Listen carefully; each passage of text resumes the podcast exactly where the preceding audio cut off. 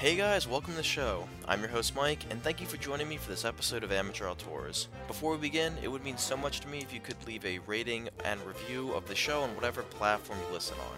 The feedback is much appreciated. So everyone, it's day 3 of Streak Week, and I decided to talk about a film that is very special to me, and I'd wager it's special for many of you too. This is the type of film that whenever I mention it to other fans, instant smiles are seen and quoting occurs soon after. So that film is 1995's Tommy Boy. Now, this episode will be another 5 minute review, but similar to Joker, I want to return to this film in the near future for a more lengthy discussion with Brian. But in the meantime, here's a bit of a teaser for you guys. So, Tommy Boy stars comedic legends Chris Farley and David Spade as they road trip across the United States to try and save the family automotive business.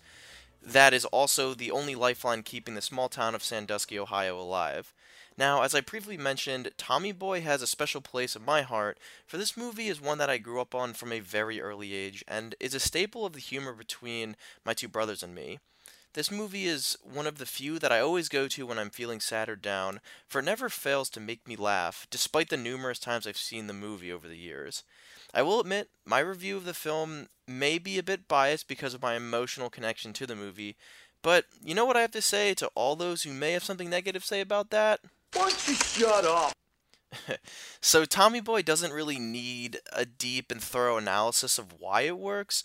The cinematography is standard, the soundtrack is serviceable, the plot is pretty simplistic. So that being said, why is this film so special? Well, the movie is heart, and that goes a long way.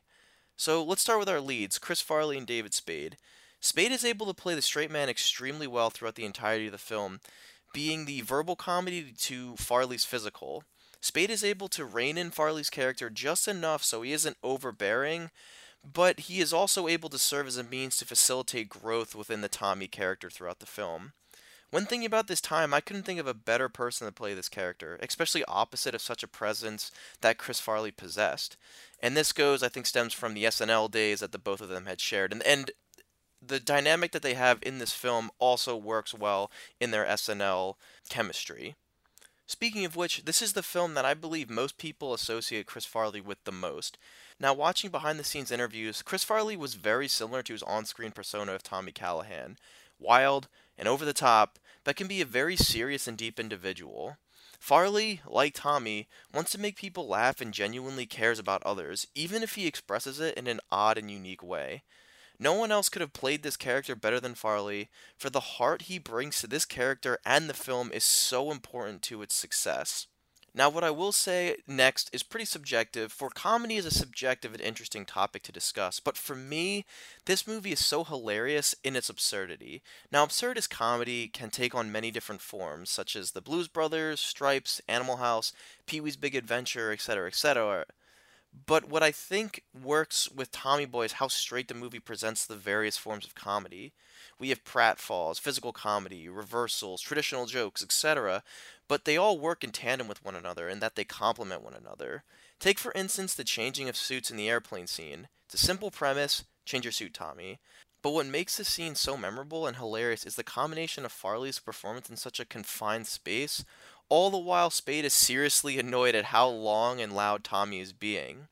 Or the aftermath of the cow tipping scene, when Tommy and Paul are at the gas station, Tommy breaks out a rendition of Maniac. The scenes don't necessarily t- progress the plot, but it doesn't take you out of the movie either. And with that, it's this is what makes this a great comedy in my opinion.